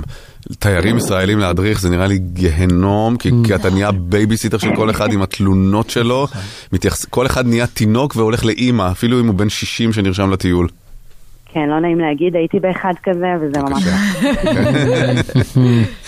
אמ, וואו, אז את- כמה שנים היא הייתה שפית פרטית של השגריר הבריטי? הבריטי? אני חושבת ש-12 שנים, משהו כזה. וואו. כאילו, עברה כמה. שגריר- שגרירים. אה, וחוץ מזה, היא הייתה גם אה, מסיבות שפית תה. פרטית, היא עשתה אירועים, היא עשתה... אני חייב להגיד שזה... קונס מהבוקר עד הערב. זה לא מסיבות תה, אגב, אני הייתי פעם אחת בבית השגריר הבריטי, נכון זה ברמת גן? נכון, נכון. הייתי שם ב- בגלה שערכו לכבוד רוד סטיוארט. וואלה. וזה היה אירוע אקלקטי לחלוטין, היה שם כאילו אנשים מכל, אני וססי קשת וציפי לבני, כל מיני אנשים כאלה, ובאיזשהו שלב, ורוד סטיוארט. ורוד סטיוארט, והלהקה שלו, וגם הוא. ובאיזשהו שלב הם השתכרו כל כך שהמתופף ניסה לקפוץ לבריכה ופתח את הראש. יואו, כל זה קרה בבית איזה השם. בריטים מדהימים. זה היה- זה היה פשוט מה-70s. אירוע מהמדהימים שהייתי. בדרך כלל הם היו שמים משהו על הבריכה באמת, כדי שזה יהפוך לרחבה. אני מניחה שמהסיבות האלה. חבל שלא עדכנו את המתופף. בדיוק.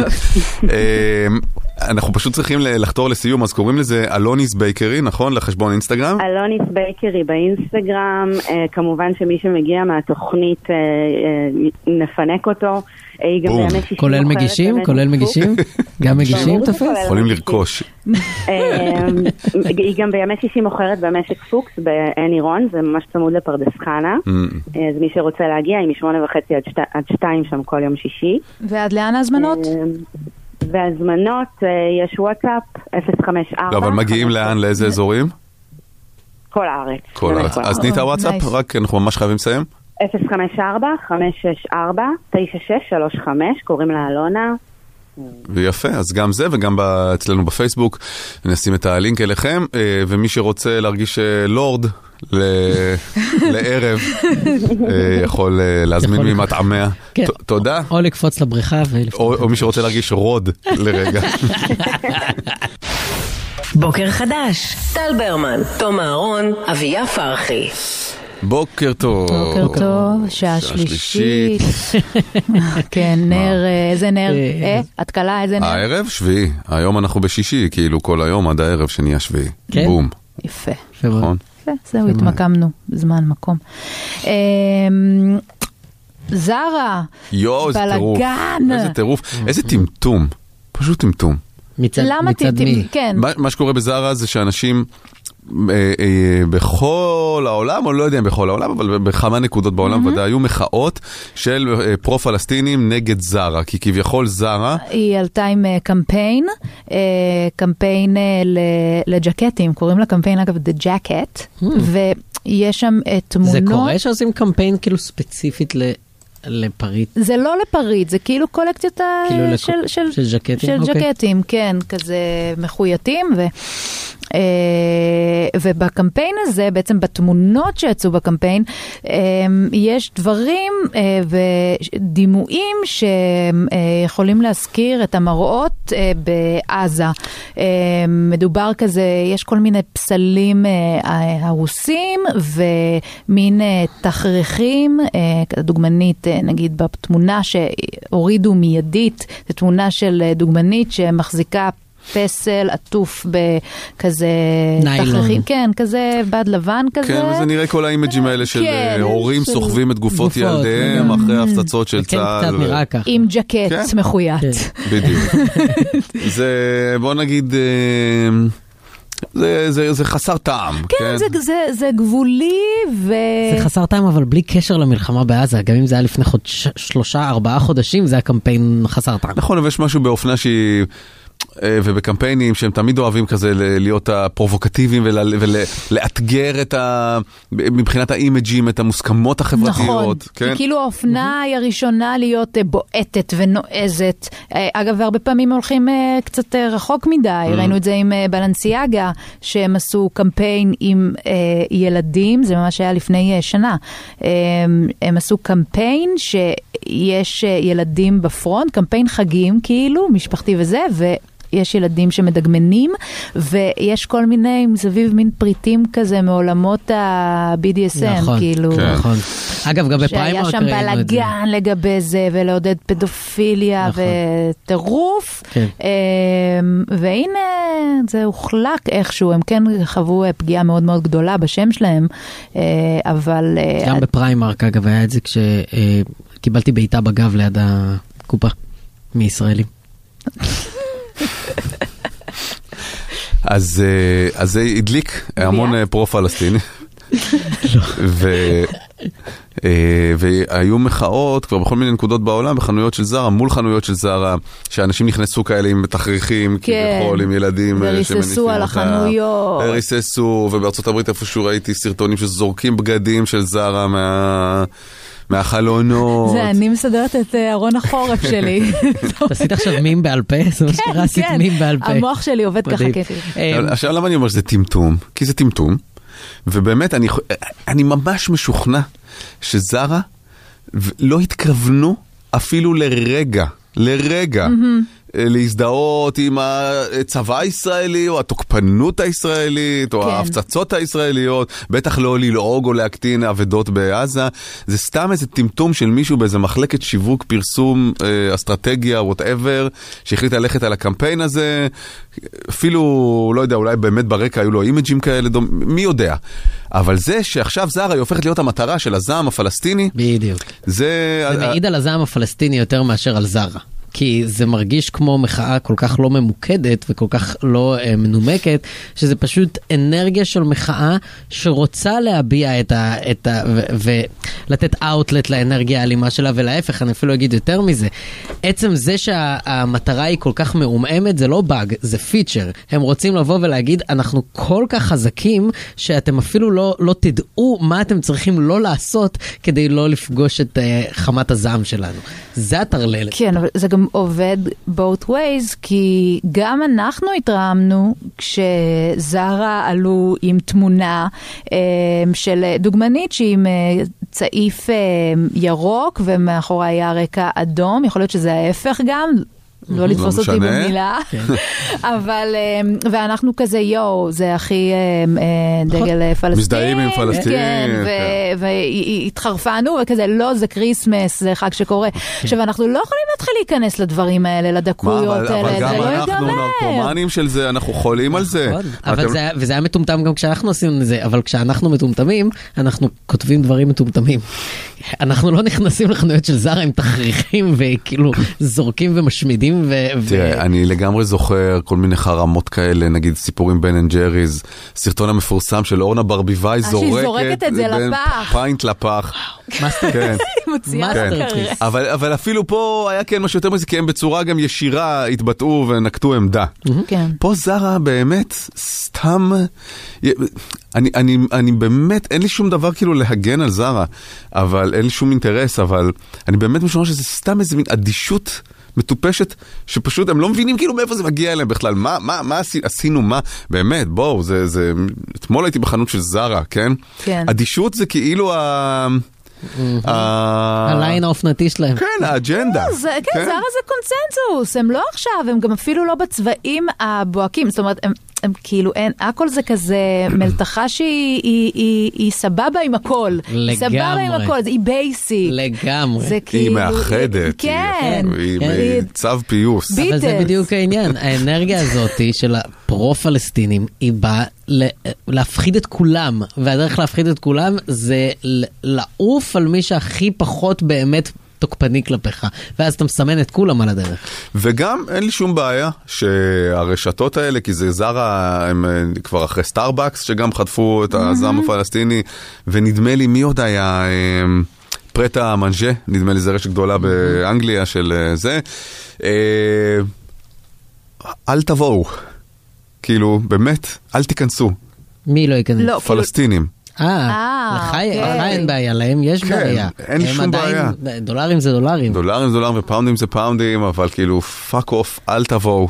אני פשוט חושבת, הצעה לייעול, אם אני ככה טל ברמן, כזה, אני חושבת שצריך להקים איזשהו אה, אה, מחלקה בכל אה, רשת, ששנייה לפני שקמפיין יוצא, מסתכלת עליו רגע ואומרת, מה יכול לקרות את אם יודעת זה מה? יוצא? אני חושב שהפוך דווקא.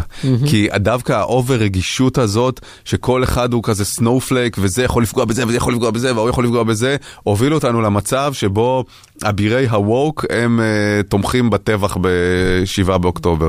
מרוב רגישות ורצון ללכת ולהיות בסדר עם כולם, ולא לעצבן אף אחד, ולא להגיד שום דבר אמיתי, אלא רק... אה, אוי ואבוי שזה לא ייפגע, וזה אופנסיבי, וזה אגרסיבי, וזה קולוניאליסטי, דיברתי וזה... מבחינת טעם של הג'קט, אם הוא יפה. או לא.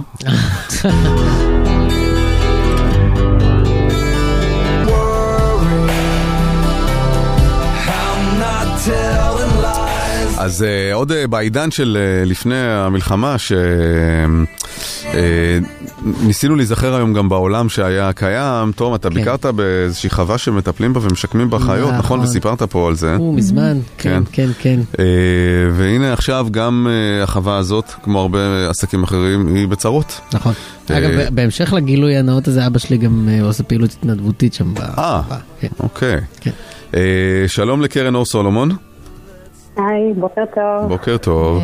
אה, ספרי בעצם, באמת בכמה מילים על החווה ומה אתם צריכים עכשיו. מה קרה?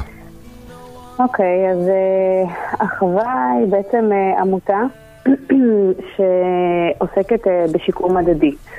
מה זה בעצם אומר? אה, זה אומר שאנחנו מצילים את אה, כל סוגי בעלי החיים באשר הם, אם זה חיות משק, חיות בר, אה, כלבים, חתולים, חיות מפינות חי, באמת הכל מהכל. כאשר המשותף לכולם זה שכולם עברו איזושהי התעללות קשה או Mm. הזנחה או שזרקו אותם בצד הדרך ועכשיו גם בתקופת המלחמה זה מאזור עזה והעוטף. ומי שלמעשה משקם אותם הם אוכלוסיות בטיפול בעצמם. שזה... מדהים, ולכן זה שיקום הדדי. נכון, נכון מאוד. שזה בעצם, אתה יודע, זה לקבל את השיקום אה, בלי להיות אה, מוגדר תחת אה, מטריית המטופל, אה, שהרבה מאיתנו לא אוהבים להיות אה, תחת אותה הגדרה. אה, ובעצם אה, להיות אה, בהגדרת המטפל, שמגיע לטפל ולהעניק לאחר ולקבל את תחושת השייכות ושצריכים אותך ושהנוכחות שלך היא חשובה ו- וקיימת. כן. אה, בעצם העשייה, אתה יודע, אחרי, במיוחד בתקופה האחרונה, אחרי השביעי באוקטובר, שקשה לכל כך הרבה מאיתנו אה, לקום בבוקר, אה, אז להיות בעשייה ולהרגיש שמישהו כאן אה, צריך אותך ושיש לך משמעות זה משהו שהוא בלתי נפרד. אז, אז מה קורה בעצם? נקלעתם לאיזושהי מצוקה? כרגע אה, האפיק ההכנסה העיקרי שלנו היה אה, סיורים במקום, אה, להכיר לאנשים את המקום ולספר את הסיפורים. ובנוסף לזה היינו אמורים לקום בקמפיין גיוס המונים אה, בשמיני לאוקטובר, בשביל בעצם לגייס את השנה הקרובה ולעשות שיפוצים לחורף, והלך לנו הבובקט, שזה בעצם הטרקטור שמתפעל את Mm. כל החווה. וכל מיני דברים אחרים שהם ממש ממש קריטיים אה, להמשך קיום העמותה שלנו. אה, ולצערי הרב, מפאת הנסיבות, אה, לא יצאנו בקמפיין הזה, וכרגע אנחנו במצב כלכלי קשה. גם התמיכה השנתית מהמדינה לא הגיעה. אה, ולכן אה, כרגע המצב הוא אה, לא קל, ואנחנו ממש אה, זקוקים לעזרה בתרומות, באימוץ וירטואלי שאפשר לעשות אצלנו, אפשר לאמץ חמור, אפשר לאמץ כלב. מה זה אימוץ וירטואלי? כן, יש אימוץ חמור.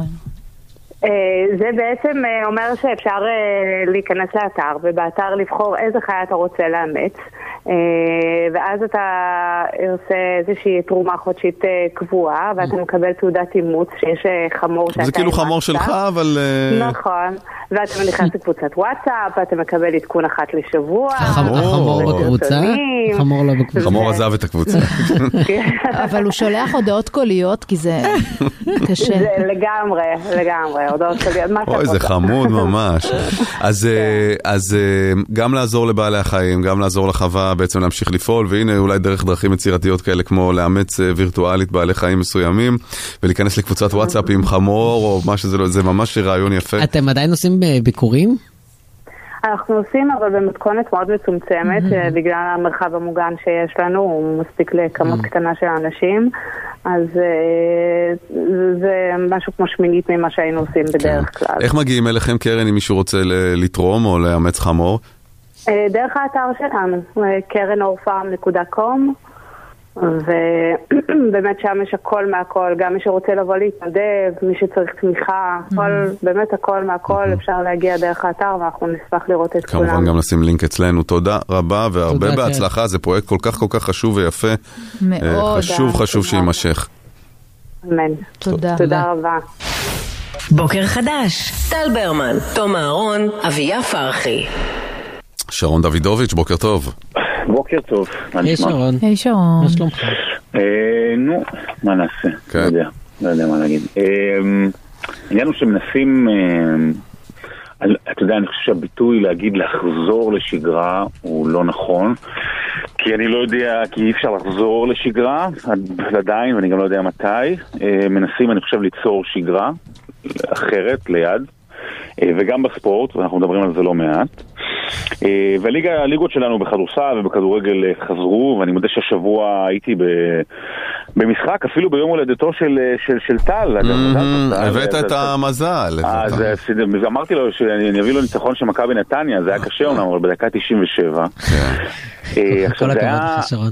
אה, מכבי נתניה ניצחו ביום הולדת שלך? ביום הולדת? זה- פעם אחת ב-50 שנה. מתנה הכי יפה. בדיוק, זה פעם הבאה שאני אהיה בן 100. כן, בדיוק. אה, בטח, בטח על הפועל באר שבע ביריבות הגדולה. אז, אז, אז זה היה אצטדיון נתניה הגדול, וזה משחק שאמורים להיות בו, לא יודע, 13-15 אלף צופים לפחות.